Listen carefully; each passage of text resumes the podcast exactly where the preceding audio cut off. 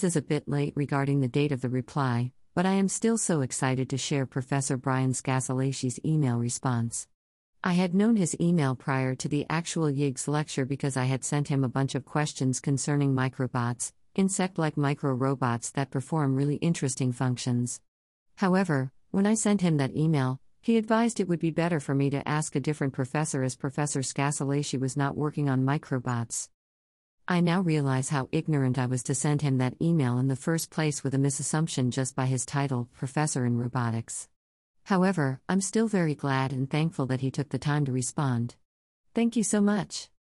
I also had asked another YYGS alumni after their impact panel event, Saloni Moore. She currently is a med student while simultaneously leading her own NGO, the Mahim Aboli Foundation. Co-founded MAF to improve level of MAF healthcare and education, given in government-run primary schools in rural India. Mahim Aboli Foundation. Mahim village where they work, where mother was raised in hometown. Aboli, flower commonly found in Mahim, translated to unspoken in Marathi language.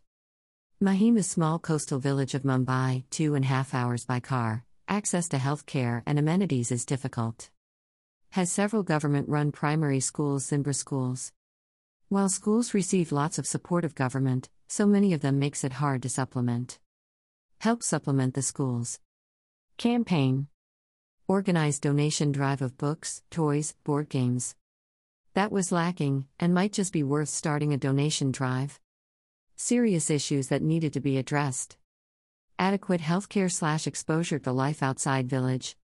Parents of these children usually are school dropouts, and illiterate-greater-than education isn't top priority. Projects.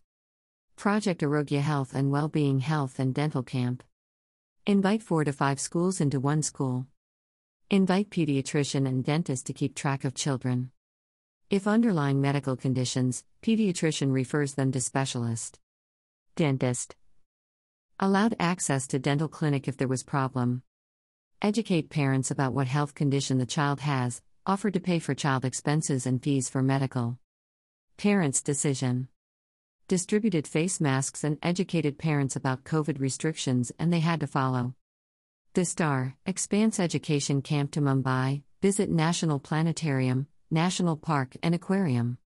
First trip going to Mumbai. Let them engaged and excited for learning and education. 3rd and 4th grade go-greater-than incentive for 1st and 2nd grade to stay in school until 4th grade. Due to pandemic, students have no access to Wi-Fi or electronics. Education put on hold.